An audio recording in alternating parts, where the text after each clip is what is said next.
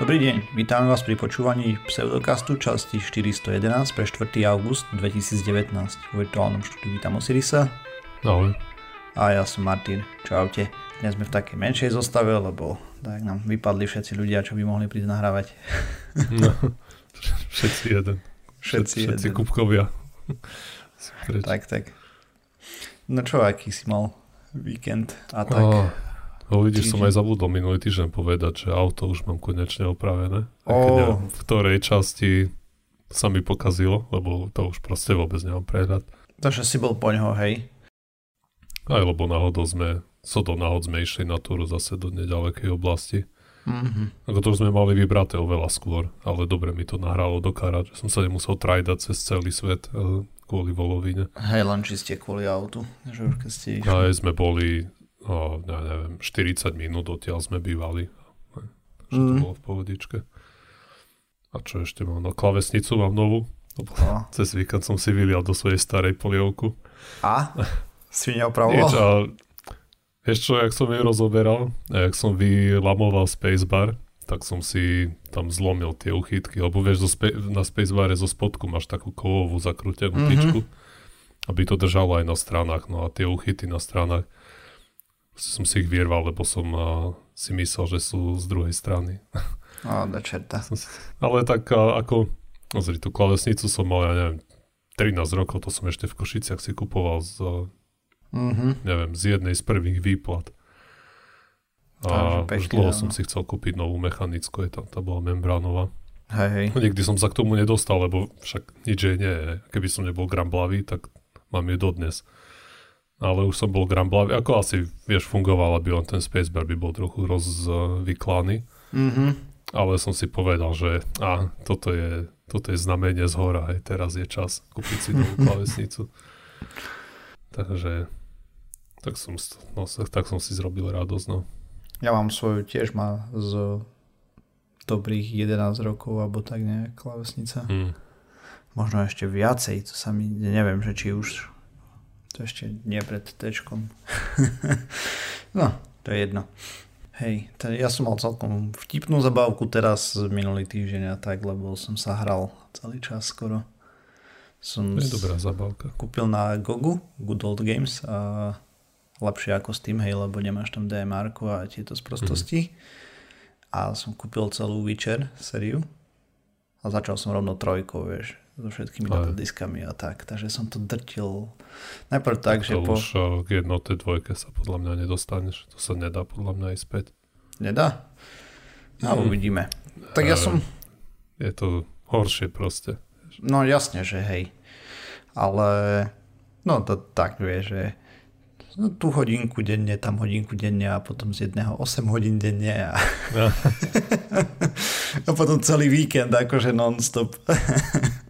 A ja som to tiež tak hral a som došiel po, ty si to nepamätám, ale prvé veľké mesto, kde vojdeš. Mhm, Nilfgaard. A Nilfgaard. Mhm. To je prvé veľké mesto, do ktorého vojdeš, akože mesto, mesto. OK, no tak proste tam som a tam to hrozne veľa bolo, chod tam toho vypočuj, tam toto, tých takí banditi, toto, tamto. Mm. Tam som to vydržal, ja neviem, deň, dva tam behať po meste a žiadne príšery som ne- nesekal, ma to začalo hrozne nudiť a som to dropol vtedy. Hej, no. Si Ja, mal, že som si mal nemal, lebo- vydržať, lebo ako tam aj. nemusíš, vieš. A Hlavná dejová linia je brutálne dobrá. Ako mne sa to strašne páčilo, celý ten príbeh aj tak. Normálne mal viem, ale- postavy, ktoré nenavidíš, hej, a tak, že akože vrelo odporúčam ľuďom si to zahrať. Ale to mesto ma ničilo úplne. Akože ja musím vieš, všetky questy splniť aj vďa také, že vykašľať sa na vedľajší quest, to neexistuje. Aha. Mm. Akože to bola katastrofa, som to ani neviem, Dú, dúfam, že to som skončil tak, že hodinu pred koncom mesta, aby ma poraziť z toho mohol, ale možno sa k tomu raz vrátim. My sme si zase zo ženou cez víkend kúpili Don't Starve Together a to sme trpili skoro celý víkend. To mám. To je parádna hra, hej? Máš Together? Hej, aj jedno aj druhé sme to trošku skúšali. A neprešiel, Aj. to je jedna z z hier, ktoré som neprešiel. Proste som toľkokrát tam vychcípal, že ma to prestalo baviť. Aj my. tak a potom si zahráme spolu niekedy, A môžeme skúsiť keď si niekedy. to Ešte nezavrhol úplne. No, no ja nezavrnem žiadnu hru, keď je aspoň trošku rozumná. No a som prešiel toho Vyčera trojku, ne? Bo to som išiel na takej začiatočníckej obťažnosti. A teraz som si povedal, že to dám hardcore, najťažšia obťažnosť a ideš. Uh-huh. A je to úplne iný level hry. Je to trochu ťažšie, že? Aj no, teraz každý maličký tento nepriateľ mobačík ťa môže zožrať. No dobre, ale poďme sa pobaviť o iných veciach, lebo máme nejaké zaujímavosti. Konkrétne Lightcell 2 je hore, hej, na orbite, som to o tom rozprával prednedávnom a úspešne rozvinuli plachtu. Takže misia ide podľa plánov, všetko úplne zatiaľ na jednotku dokonca, ale toto nie je overená informácia, len som videl na nejakých fórach e, telemetriu a neboli si istí, že či je to reálny údaj alebo nie, lebo e, Perigi, teda ten najvyšší bod orbity, stúpol o nejakých 200 dačometrov a ten spodný pre zmenu klesol, čo by mohlo znamenať, že trošku zle manevrovali tou plachtou alebo čerdve. Takže je na viacej eliptickej orbite, uvidí sa potom. A samozrejme, že keď budú reálne výsledky, tak to tu ešte spomeniem, lebo prečo ja sa z toho tak vytešujem. Samozrejme, že bol nejaký projektik Icarus hej, a tak ďalej, kde už bolo otestované, že slnečné plachty fungujú, ale toto je prvýkrát, keď to robí za prvé nezisková organizácia, alebo teda dobrovoľnícke nejaké. Robí to Planetary Society, ktorú založil Carl Sagan, on o slnečných plachtách rozprával pred 40 rokmi, dobre že? E, ďalšia vec, v čom je to vidimočné, je, že to robia priamo na orbite, hej, kde to testujú. Oni chcú testovať teda, že či sa to dá už používať rovno stade to, že len vyniesieš na orbitu a potom cez slnečnú plachtu to bude zvyšovať až na toľko, že odletíš z, z vplyvu Zeme. Samozrejme, že tento mechanizmus, čo oni majú, to nebude robiť, oni len chcú dokázať, že vedia manipulovať s tou orbitou hore-dole a potom ju deorbitnú a zhorí v atmosfére. Avšak všetky poznatky a tak ďalej by mali byť voľne k dispozícii všetkým potenciálnym stavbárom uh, slnečných plachetníc. Takže hmm. im, preto im tak držím palce vo veľkom. No a e, ešte dosť dávno som tu nerozprával o tom, lebo z lietania Falconu a pristávania tých raket sa stala totálna rutina. Ale teraz išla jedna misia, ktorá ma echt zaujala. E, je to CRS 18, to je vlastne štandardná zásobovacia misia pre vesmír, Medzinárodnú vesmírnu stanicu, avšak táto bola špecifická tým, že tam mala kopec zaujímavých projektíkov, ktoré tam nesli hore, takže nesla aj IDA 3, čo je nejaký medzinárodný spájací mechanizmus, alebo teda dokovací mechanizmus, adapter, a som zistil, že dokovať je české slovo, v Slovenčine nemáme docking proste vôbec akože. A takže plus samozrejme nejaká posad a štandardné veci pre posádku ako zmrzlina, keď sa podarí, ale tentokrát asi nešla hore, lebo ne, neletela žiadna mraznička. Takže no proste nejaké ich obľúbené jedlo a tak. Ale najpodstatnejšia časť nákladu bola tá vedecká, kde išlo viacero pokusov, takže ja spomeniem tie, ktoré ma zaujali a e, možno niektoré vynechám, ale to je jedno. Takže Biofabrication Facility, a to je vlastne, idú testovať 3D tlač e, biologických tkaní v mikrogravitácii alebo v 0G plus minus. A prečo je to také dôležité? Hej, lebo keď na Zemi chceme 3D tlačiť orgány, ako biologické tkanivo, tak je problém, že nám to proste robí blep a to celé spľasne. A preto musia používať kopec uh, scaffoldingu, teda lešenia svojím spôsobom. Toto by vo vesmíre nemal byť problém, takže uvidí sa, ako dopadne tento výskum, uh, zase základný výskum. A ak by to vyšlo, tak by sa dali možno vo vesmíre tlačiť orgány, že človek by zobral koňové bunky, hej, vyniesol to hore, vytlačili mu nové srdiečko, presne podľa vzoru nejakého a doniesli dole. Samozrejme, že toto je ešte ďaleké sci-fi, ale tak kde začať treba. Ďalší zaujímavý výskum je biorok, teda biokamienok. Ide sa skúmať vplyv mikrogravitácie na hodiny, mikroby a tekuté systémy. Vlastne hlavne tam ide o to, aby sme zistili, ako sa to správa v tej nulovej gravitácii pre potenciálnu ťažbu vo vesmíre hej, a spracovanie potom materiálov. E, čo cieľom je proste nenosiť materiál zo Zeme do vesmíru, ale vo vesmíre vyrábať z toho, čo máme po ruke. Výrazne by mhm. sa zlacnili nejaké veci, hej, a zároveň by sme mohli napríklad spraviť konečne ten, ja neviem, čo ja neviem, čo také zaujímavé pre vedcov by bolo, alebo pre nás fandov vedy. Základňa na mesiaci. Základňa na mesiaci by bola cool, ale oveľa viacej cool by bolo nejaký obrovský, totálne masakrálne obrovský teleskop, ja neviem, zrkadlo v priemere 500 metrov alebo tisíc alebo podobne, hej, nejaké, tak, nejakú takú šialenosť. A to by bolo iné rozlíšenie, hej. A tak proste medze sa, fantázii sa medze nekladú v tomto. Keď sa podarí to, že budeme vedieť z vesmíru ťažiť materiály, hej, z okolitých asteroidov alebo z nejakých malých planétok, kde je takmer nulová gravitácia a prepravovať to, lebo drvivú väčšinu vlastne energie potrebujeme dostať sa zo Zeme hore, hej, z našej gravitačnej studne. No, tak ono by možno stačilo, keby vedeli treba len vyrobiť z toho nejakú ochranu proti radiácii, že vynesieš tam len nejaké jadro tej rakety, postavíš okolo toho 5 metrovú stenu s kameňou alebo z čoho. Mm. A už by ľudia mohli tam viac stráviť času. Hej, ale to nie je len o ľudí, hej, ale hlavne tá výroba a materiály proste by mali ísť rovno no, hore lebo neporovnateľne ľahšie sa stávajú niektoré veci aj v nulovej gravitácii. Teda zatiaľ nie, ale teoreticky, keď nepotrebuješ obrovské žeriavy, hej, a tak proste minimum energie. No, potom ďalší zaujímavý je Cell Science, a to je už druhá verzia tohto. A vlastne bude, budú skúmať bunky, teraz konkrétne idú robiť vplyv mikrogravitácie na protogenoidné bunky osteoblastov, čo sú vlastne bunky, ktoré tvoria kosti. A ako sa tam budú vlastne správať pri tvorbe tie protogenoid čo som povedal, protogenitorové by to mali byť. ja som povedal... Nepoznám to slovo, takže... A som povedal da, da čo úplne nezmysla, malo by, by to byť progenitorové, hej, čo sú zárodočné plus minus bunky. A nie sú to podobne ako kmeňové bunky, ktoré sa vedia diferenciovať, alebo tam meniť svoj tvár a funkciu na hoci čo možné, keď sú tie univerzálne. Tieto sú už ešte stále môžu mať rôzne funkcie, ale nie až tak veľmi, že napríklad z nich môžu byť len tie kosťové bunky. Uh-huh. No, potom ďalšia veľmi zaujímavá vec je, a toto je konkrétne normálne súkromná spoločnosť, začala, uh, si zaplatila výskum hore, bude sa to volať, že Silica Fillers for Tires, a čo sú vlastne silikonové výplne pre pneumatiky a idú skúmať... Kremikové? Uh, kremikové? Tak silika ty, ty, ty, ty, ty, silikon, tam bolo...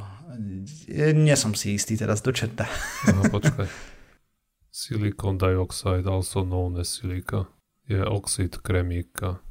OK, takže... S chemickou rovnicou SiO2. Do čerta. No dobre, takže a, idú tam teda skúmať tvorbu vlastne lepších pneumatík alebo nejakých podobných potom štruktúr a v mikrogravitácii vlastne teda tých tvorbu tých silikonových štruktúr a konkrétne spoločnosť. Alebo... áno, z tých kremikových štruktúr ďakujem. A spoločnosť Goodyear to ide robiť a takže potom také pneumatiky budú stať asi úplne šialenú. A SpaceMOS je proste len vývoj a rast machu hej v mikrogravitácii a potom jedno Space Tango Included Pluripotent Stem Cells, čo sú vlastne, idú skúmať efekty mikrogravitácie na mikrogliu, čo je typ imunitnej bunky, ktorá sa nachádza v centrálnom nervovom systéme a chcú pozorovať pohyb a rast v 3D priestore. Oni tam poslali tú základnú pluripotentnú vlastne kmeňovú bunku, z ktorej by to malo vzniknúť a, a prečo to idú robiť. A chcú modelovať potenciálne budúce techniky liečby napríklad Parkinsonu a sklerózy multiplex, a ak teda sa výskum podarí, hej, samozrejme, to nevieme ešte. A okrem toho taká zabavka nakoniec, a Nickelodeon, čo je nejaký detský TV program, a co sa tam pos... robili Avatara. Hej? Kreslený seriál Avatar Last Airbender. OK, som vôbec nevedel. ten druhý. No, ale... Ale nemá to s filmom Avatar nič spoločné. Uh-huh.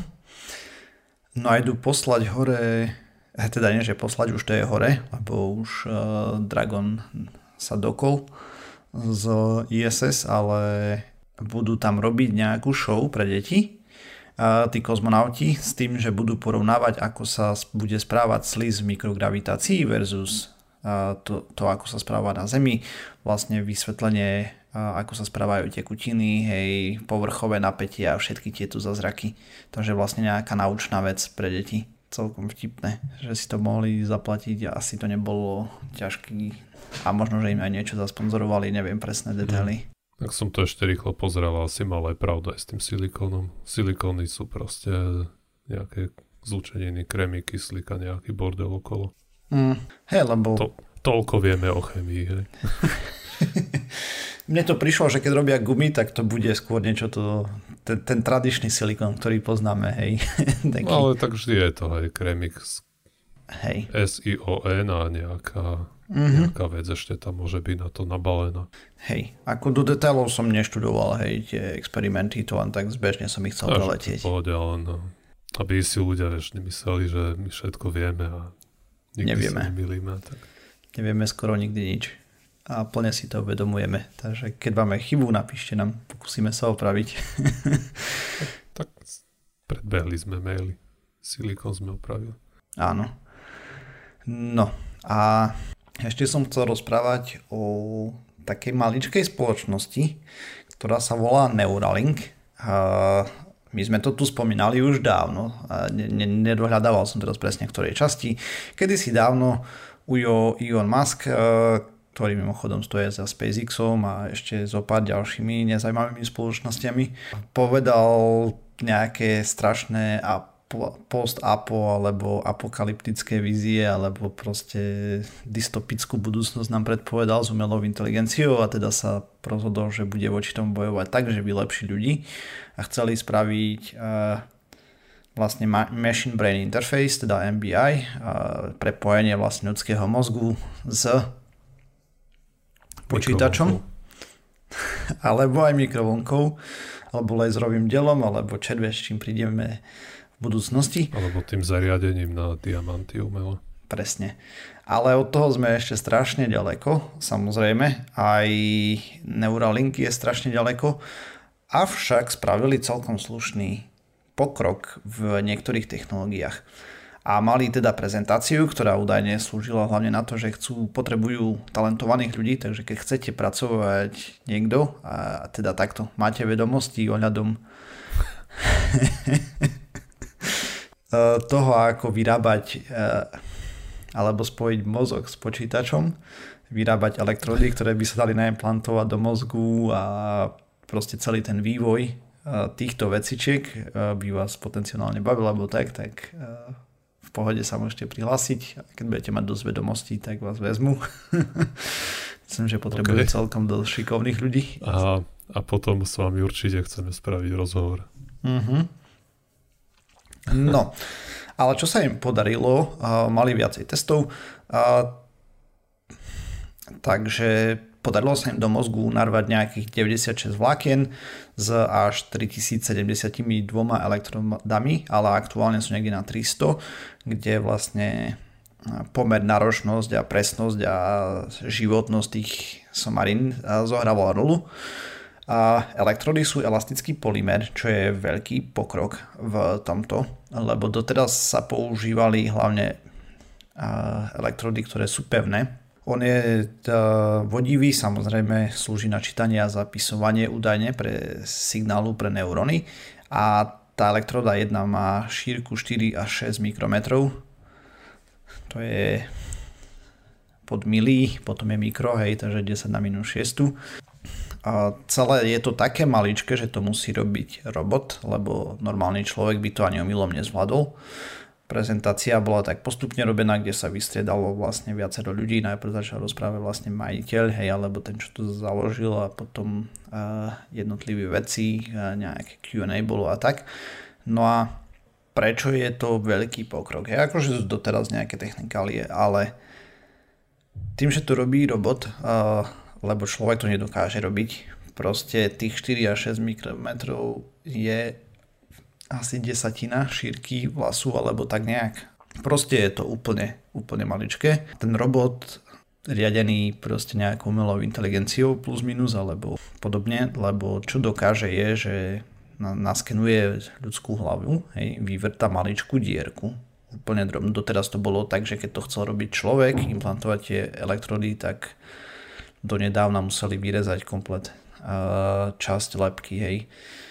Teraz by to malo byť len navrtať a vložiť to tam. S tým, že aktuálne to vyzerá tak, že majú čip, z ktorého ide kopec vlásočníc, ten čip a nejaké cca 4 mm štvorcové, alebo tak nejak proste úplná drobnosť, hej, ktorá by mala byť ako na vrchu lepky, a kde by to malo vlastne zbierať tie data a potom cez z tých elektrodá prenos, pre, prenášať potom vlastne do prístroja, ktorý by mal človek nosiť za uchom. Ten by mal... Počkaj, ale si povedal, že na vrchu lepky, ale si myslel na vrchu mozgu? Mm, v tej džure, ktorú vyvrtajú vlastne. Čiže medzi mozgom a lepkou? Mm, nie. Tak som to nepochopil. V lepke, plus minus. Alebo alebo proste do mozgu idú len tie vlásočnice, aby tam nič netlačilo. Len tie elektrody, ktoré sú tak no, jemné, no, že ich dokážu dať. Vlastne ten robot uh, naskenuje tú hlavu a vidí, kde máš cievy, hej, alebo tieto vlastne a pomedzi to trafí. Proste to je tá výhoda. Normálne, keď ideš na operáciu mozgu, potrebujú ti vyholiť hlavu, hej, potom ti to tam uchytia, že by si sa nehýbal a neviem čo všetko a trvá to mega dlho, hej, je to mega komplikovaný zákrok a tak ďalej. Toto by malo byť plus minus, keď ideš si dať dole znamienka alebo nejaké podobnej ekvivalencie zásah do organizmu. Samozrejme, že výrazne vážnejší, hej, ale prezentovali to tam tak, že plus minus kozmetická vec. za hodinku ideš domov a nič sa nedeje. Mm. Takže toto je jeden obrovský milník. S tým, že oni tam zdôrazňovali, hej, že toto, čo oni robia teraz, to už sa robilo, hej, lebo oni vlastne pracujú s tými, existovalo niečo, čo sa volá Deep Brain stimulation a napríklad Parkinson takto kontrolovali. Parkinson je o tom, že ti odomierajú nejaké bunky, potom je tam problém s prenosom signálu a takýmito veciami a keď to stimulovali tými elektrickými signálmi, tak redukovali to trasenie, hej, ale tam je problém, že keď boli tie pevné elektrody, ktoré som spomínal, čo je akože staršia technológia, tak mozog sa hýbe vnútri, hej, aj my ako vlastne človek sa naje viacej krvi, alebo teda viac, trošku viacej živín, tá krv dopravuje do mozgu alebo zabeha si, to pulzuje, hej, niekedy, keď nás bolí hlava, to cítime, ako nám pulzuje mozog v lepke. Takže sa to hýbe a tie pevné elektridy sú statické, tým pádom poškodzujú do tkanivo okolo seba napríklad. Životnosť sa im znižuje a kopec takýchto vecí. Toto by malo byť oveľa šetrnejšie pre ľudí. Brutálne. A robili už klinické testy na potkanoch a údajne aj opici, kde dokonca v Q&A, teda tej fáze otázky a odpovede, sa vyjadrili tam, že opica už bola normálne napojená na počítač, že ho dokázala ovládať. Nevidel som, neviem potvrdiť a oficiálna štúdia na to nie je. Tá štúdia, ktorú som videl vlastne, čo bola publikovaná, čo bude aj v linkoch, e, len rozprávala o tom, čo dokázali s tými elektrodami. Hej, že koľko sa im podarilo s tým, že oni spomínajú mm. tam ten maximálny počet, ktorý mali v jednom z tých prototypov, ktoré robili, ale teraz uh, používajú menej lebo zať, zatiaľ to tak stačí. Teda samozrejme, čím viacej, tým lepšie rozlišenie, ale uh, proste použiteľnosť versus... Aj. Takže ten počítač za uchom potom sedí, alebo teda ho má človek založený, on príjma signály alebo zosilňuje signály z toho čipu, ktorý má v hlave človečik Nedočítal som sa presne, alebo teda nezapamätal som si, ako dlho by to malo vydržať na napájanie, ale čím sa bude zlepšovať technológia, tak tým dlhšie asi. Čakajú na FDA approval, teda povolenie FDA na testy na ľuďoch aktuálne. Samozrejme, že tam budú pacienti s Parkinsonom alebo podobne, hej. Aj pre nich to bude oveľa príjemnejšie, keď im budú vedieť dať jednak tie elektrody na hustejšie, hej, lepšie rozlišenie, lepšiu stimuláciu. Tam to, čo oni robia brutálny pokrok. Ako za veľmi krátku dobu spravili šialený posun v technológii. Tam aj ten teraz, čo je vedúci tej spoločnosti, hej, ako riaditeľ, alebo takto sa vyjadroval, že mu najprv neveril, keď ho hajroval. A teraz, no, že ho proste presvedčil a videl, že sa dajú niektoré veci. Treba im talentovaných ľudí. A tak sa vyjadrili veľa. A predpokladám, čítal som životopis o Maskovi neviem, ja osobne by som pre neho pracovať nechcel. Ten človek je cvok, hej. Akože no, normálne, seriózne cvok. Aj z toho, aký má prístup k životu a tak. Je to nejaká forma uh, poruchy, dajme tomu. Ale, alebo takto, hej, ja som taký leňok, že dojdem po práci domov a pozriem si nejaké videjko a mm, neviem, zahrám si nejakú hru, hej. hej. Tak uh, v jeho svete človek dojde z práce domov alebo z toho, čo robí a ide len spať, hej, a je to čo najkračšie. Takže tak. Ale zase, keď, keď si nejaký vieš, pešiak v úvodzovkách, čo robí, mm. tak a, to ti môže byť jedno, aký je CEO extravagantný. A, dosť vysoké nároky sú na ľudí aj v SpaceX, čo som no hej, no dobré, počul ale... a podobne. Hej, tie termíny vývoj, ktorý robia, je dosť ši, šibeničný, hej. Ako, že dosť si človek zamaká, no. No hej, ale tak... Ale... Hovorím, že to nemôže prepodať to, aké je CO, že hej. také budú nároky kladené na tých robotníkov, čo prikladajú uhlie do kotla. Mm-hmm. No dobre. No ale zároveň tá práca môže byť aj motivujúcejšia, hej, čo no, si budeme hovoriť človek robí... Na životopise, že robil som pre Muska na tomto projekte, tak asi ti to viac pomôže v živote, ako uškodí. no a samozrejme, že sa dá fantazírovať, že kam sa s týmto môžu posunúť ďalej, lebo oni teraz majú ten základ, hej, dokážu dať elektrody dovnútra, pôjde sa na ľuďoch. Samozrejme, prvé, čo sa bude testovať, uh, je liečba tých klasických chorób, ktoré máme napríklad ten deep brain stimulation na miesto s pevnými elektrodami, s tými pre pacientov s Parkinsonom, či im to dokáže zlepšiť. Dokonca uh, som čítal, ale to je, toto už je hranica sci-fi, hej, tie elektrody, ak sa osvedčia, že sú také super z toho polymeru trvacné a podobne by sa mohli dávať implantovať ako premostenie niektorých e, častí mozgu, lebo tam pri Parkinsone potom v tom pokročilom štádiu a to kľudne som tomu nemusel úplne dobre porozumieť, ale keď odzumrie veľká časť tých buniek, ktoré proste v tom regióne fungujú e, pohybového ústrojenstva, tak je problém, že už nepomôžu ani tie stimulácie, hej, lebo proste sa človek bude triasť aj keď, tak, lebo... Keď nemáš čo stimulovať. Presne. No a tam, e, čo fantazírovali s týmto, hej, že keby sa pohľa tá technológia ešte trošku dopredu, tak možno by sa dali premostiť tie hluché miesta. A že by to možno nejak mohlo ísť, o tom samozrejme nevieme ešte nič. Alebo potom, že by sa to dalo napojiť na externú pamäť mozog. Hej, oni chcú prepojiť vlastne po ľudský mozog s nejakým strojom, celkový plán je prepojiť to s umelou inteligenciou samozrejme, aby sme mohli nejako súťažiť. Ide o prenos informácií, hej, aktuálne keď chceme prenášať, tak musíme ťukať do klávesnice a to je dosť také hm, neefektívne, by sa dalo povedať. Napríklad za veľmi krátku dobu, no uvidíme, hej, ako výskum, ale čo by mohlo byť reálne je mať externú pamäť, hej, kebyže vedeli čítať tie mozgové signály a potom zapisovať ich a potom následne by si mal nejak SSD kartu nejakú pokročilú, hej, z ktorej by si to vedel vlastne pri, potom čítať ty, keď potrebuješ.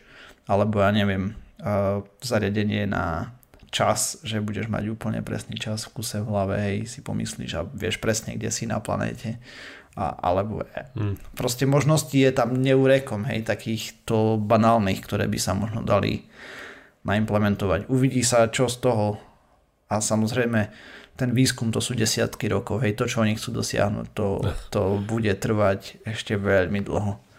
Ale, ale napríklad už len ten stroj, aj keď nič z toho iné nebude, tak len ta, ten implantát na tie elektrody u ľudí, keď sa potvrdí, tak neskutočné zlepšenie komfortu vlastne pri operáciách mozgu, hej, zvlášť takýchto, kde treba takéto veci robiť.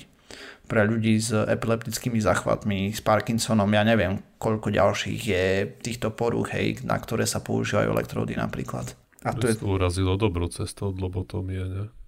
No, to že teda... keď začínali s, lobot, s lobotomiou, tak to ten padáčik v Amerike robil tým sekačikom na ľad. To vrazil do, do oka a pošprtal trochu a oddelil tie mozgové pologule tým. Ale inak eh, z toho, čo viem, tak eh, neviem, či si to spomenul, alebo som to nezachytil, že ako to je s tým, že či sa tvorí tam eh, tka- zjazvené tkanivo, kde sa tie elektrody dotýkajú toho mozgu. A... Viem, že toto je, toto je limitujúci dosť faktor pri tej zvyšnej technológii, lebo mozog na ohľadnúť do toho, čo si predstavujeme, proste s každým úderom srdca ti mozog pulzuje. Presne, toto je. A tým, že sa tam hýbe, hej, tak keď tam dávali tie elektrody, tak sa to tam šuchalo a sa to tam zjazovalo a Presne, to sú, to, to je problém. Hej. Uh-huh, to sú tie pevné elektrody. U týchto by to nemalo no. byť. Alebo nemalo, úplne, čiže... ako samozrejme to oni majú nejaký základný výskum teda spravený, to bude treba, vieš, to sú roky ešte a presné pozorovanie. Ale presne toto by to malo redukovať uh, brutálnou mierou, lebo je to flexibilné, to by znamená, že by to malo pulzovať s mozgom, nemalo by to zostať stať na pevno a tým pádom by sa to nemalo šúchať. To bola jedna z vecí, ktorú tam spomínali, hej. Aj, lebo to je hlavný a, showstopper. Uh-huh. Tak uh, showstopper ako to ako potom musia meniť. Hej. Veci, hej tie statické musia meniť, toto by malo mať tým pádom dlhšiu životnosť. Samozrejme, že by to chceli dotiahnuť čo najviac, hej. Mm-hmm. Eš, ešte ďaleko to je. To nebude za rok, za dva, ale aj za ten krátky čas, čo vlastne na tom robili, ten pokrok v technológii spravili úctihodný, teda tak sa o tom vyjadrovali ľudia, ktorí sa tomu rozumejú, že vyzerá to veľmi sľubne.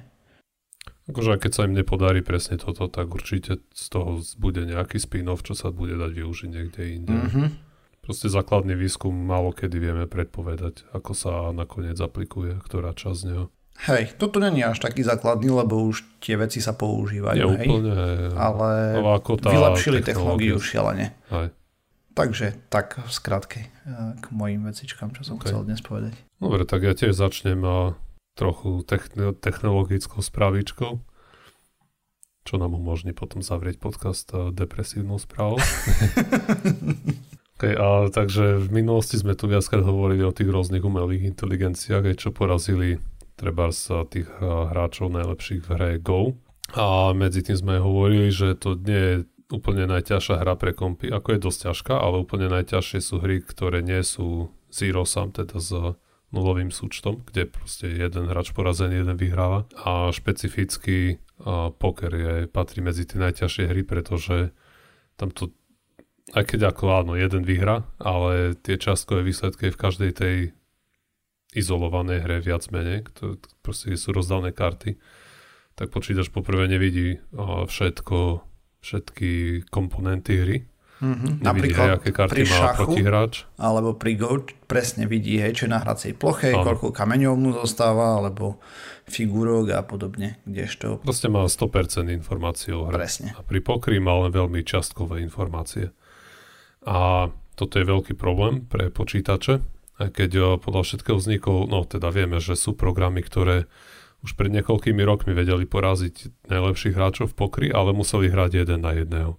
Alebo mali tam nejaký limit. Napríklad, že nehrali, boli obmedzené stavky, ktoré tam mohli dať, hej, že nemali bez limitu. No ale a nedá, eh, nedávno a jeden type, ktorý pracuje pre a, a ktorý je výskumník umelej inteligencie a pri Facebooku, sa volá Noam Brown a ešte nejaký a panáčik z Carnegie Mellon University, nejaký Sound Home. A tak tí nakodili novú umelú inteligenciu, ktorú nazvali Pluribus.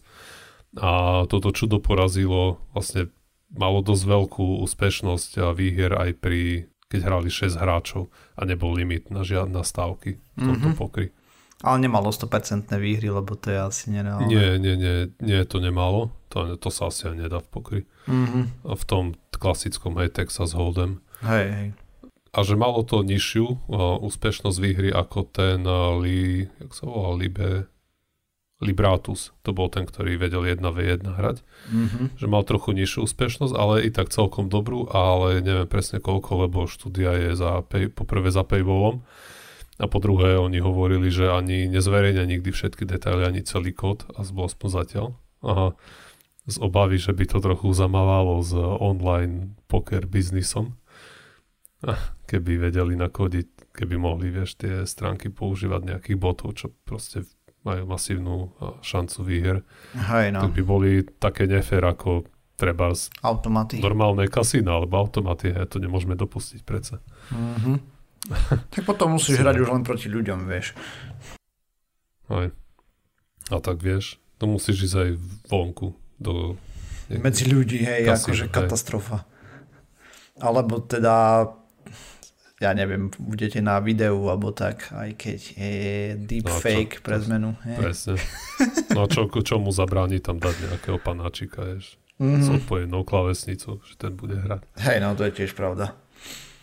Proste ako náhle, a, a to už je asi len otázka času, kedy, a, a to sme vedeli do, od začiatku, že to je len otázka času, kedy proste budú na to programy.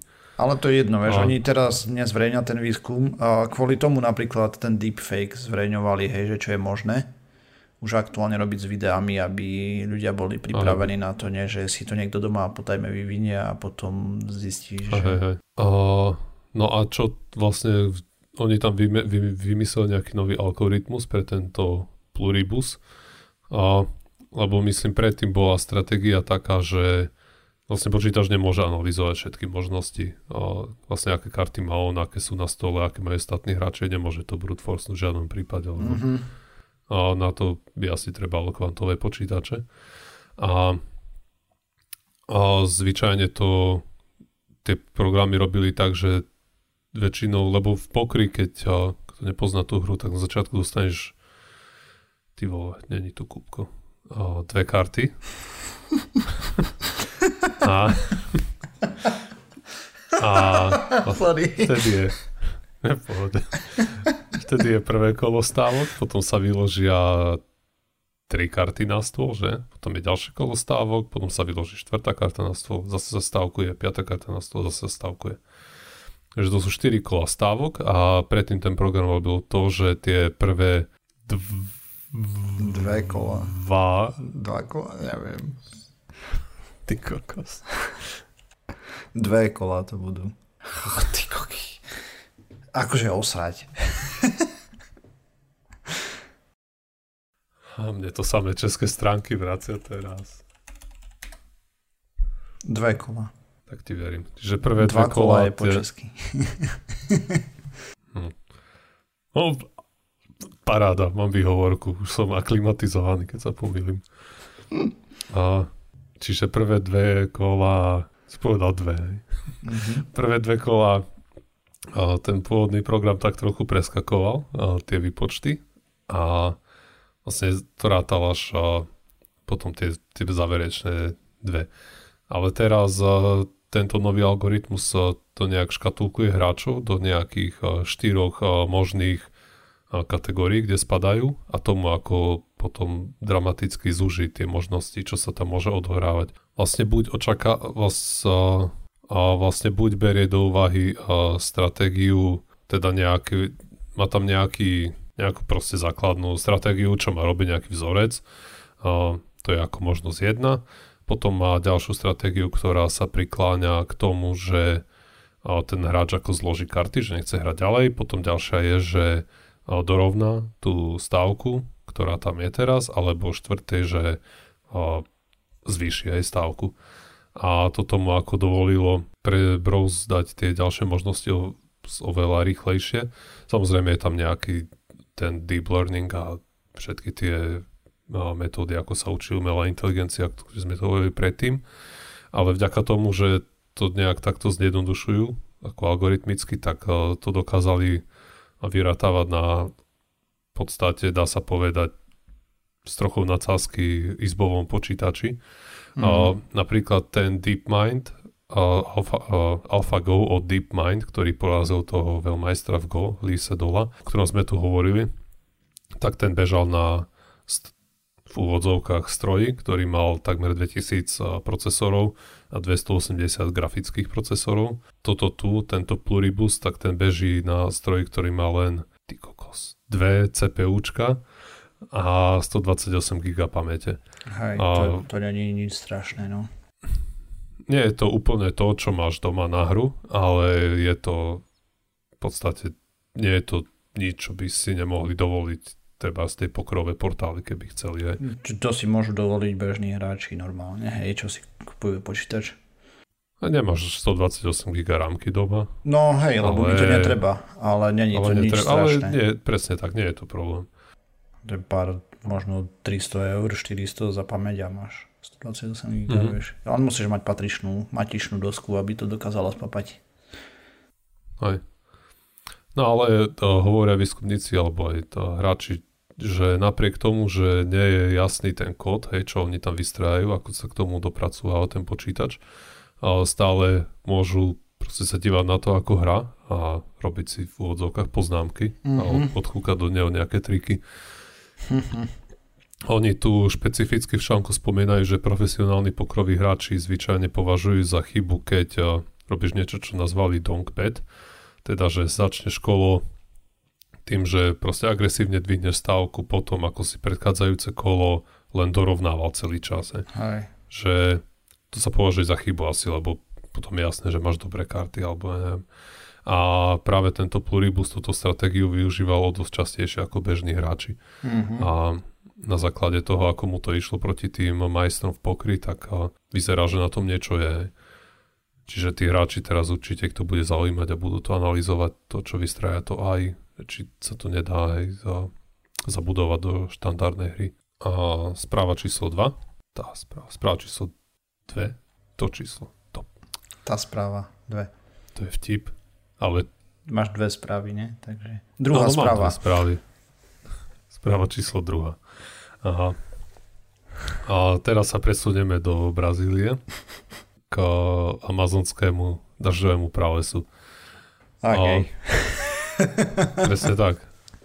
A to vieme už, to už dávno, to nie je žiadna novinka, že sa to vo veľkom rúbe. Mm. A napriek tomu je, že všetci by sme boli radi, aby to tam nechali no, z rôznych príčin, najmä preto, že teda nie najmä preto, ale proste tam je veľa, najmä preto. A jeden z dôvodov samozrejme je, že to polúcie kopu CO2, že je tam kopu živočíchov, kopu rastlín, a kopu a toho pôvodného obyvateľstva a celkovo je to dosť dôležitý kus zeme.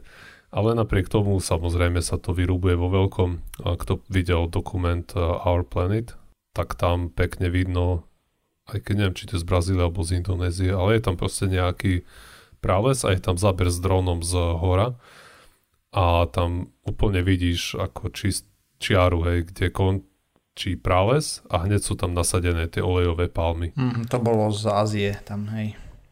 Asi z Ázie, hej, ale aha, si sa to vyrobuje kvôli tomu, aby ľudia na tom zarobili. Samozrejme, že prečo sa aj rúbu lesy na Slovensku, je preto isté. No a v Brazílii teraz vyzerá to tak, že odkedy tam zvolili toho nového prezidenta, mm. seniora, alebo amiga, jak sa povie po portugalsky, čo chlap. Neviem. To je jedno. Nie je to jedno. Je, úplne je to nepodstatné. Zvolili im tam prezidenta. Senior. Seniora Bolsonara. a kto, kto tohto panáčika nepozná, tak uh, tomu len napoviem, že ho volajú uh, juhoamerický Trump. Mm. Takže a, máme a... amerického Trumpa, juhoamerického Trumpa a britského Trumpa. Bravo. Aj. Kto vie, kde všade sa ešte k Trumpom schyluje. Hej, no. OK, no a odkedy tento panáčik nastúpil na, do prezidentského úradu v tej Brazílii, tak eh, tá ťažba toho pralesa sa ešte dramaticky zrýchlila. Podľa toho, čo eh, vidno zo satelitov, tak v súčasnosti v dobe nahrávania podcastu práve zmizne rýchlosťou jedno futbalové ihrisko za minútu. Oh, to je dosť. To je dosť. A robia to buď tak, že majú tam nejaké buldozery, ktoré proste idú dole a zrovnávajú tie stromy zo zemu, aj tie majú len plítke korene, nejdu mm-hmm. do hĺbky. Lebo im asi netreba hlboké. Vlastne ten buldozer tam pretlačí a vyčistí tú zem a to drevo potom buď spália, alebo ho niekde predajú ďalej, alebo to robia ešte tak, že idú vedľa seba a nejaké kusy ťažkej techniky a medzi sebou majú natiahnutú reťaz a proste idú dopredu a všetko to zrovnávajú. Hej. Mm-hmm. Tuto nerobia kvôli tej palme olejovej, ale robia to preto, aby tam vznikli pastviny pre dobytok. Hej, brazilské bravčové, no. Teda bravčové hovedzie. Dobytok je aj krávy a spol. Hej, ale hlavne hovedzie bravčové brazílske je teda. A toto je zvlášť uh, depresívne, keď už všetci vieme, že ste pestovať dobytok, to je to najhoršie, čo sa dá z ekologického hľadiska robiť. Ale je to stále dobrý biznis. Ale hej, a ešte sa kvôli najhoršej veci, čo sa dá pestovať, sa ešte klčuje dažďový prales. To je, to je riadny gol do vlastnej bránky. Hej. hej, nekupujte výrobky, ktoré obsahujú palmový tuk je veľmi zabavné vyberať sladkosti bez. Človek takmer nemá na výber. mm, som prekvapený veľmi. A ďalšia vec ešte, ktorú tam senior Bolsonaro zaviedol, nie, že zaviedol, ale dramaticky poľavili dohľadaní na to, aby sa dodržiavali rôzne tie zákonné naredenia, čo sa týkajú no, kľúčovania dažďového pralesa. Má objem skonfiškovaného nelegálne ťaženého dreva aj úplne spadol takmer na no neviem na, na koľko, ale dramaticky. A ďalšia vec potom samozrejme je, že to ubúda životnej plochy pre všetky tie rastliny a kopu CO2 sa zase uvoľňuje do atmosféry a už sa to tam nezachytáva naraz a to všetko sa deje zrovna v čase, keď vyšlo pred pár dňami, týždňami hromada článkov o tom, o nejakej štúdii, ktorá hovorí o tom, že proste musíme sadiť hrozne veľa stromov, aby sme trochu stlmili dopad klimat, toho globálneho oteplovania. Hej. A tak a čo robíme miesto toho je, že ešte rýchlejšie kočujeme amazonský prales ako kedykoľvek predtým. A v článku, ktorý som čítal na BBC, a hovorili s nejakým politikom, ktorý proste si želal ostať z pochopiteľných dôvodov v anonimite a hovoril, že proste tam majú kopu nejakých tých miestnych organizácií a tých a nižších politikov, ktorí by chceli veľmi ochrániť ten prales, ale proste im chodia príkazy z hora, že, že majú držať klapačku. Toto je ešte vlastne ten politik hovoril, že sa to pravdepodobne ešte zhorší v priebehu roka a to kvôli tomu, že teraz tam končí sezóna dažďov a vtedy je ťažba stále menšia ako v tej suchej sezóne, ktorá ešte len teraz by mala začať.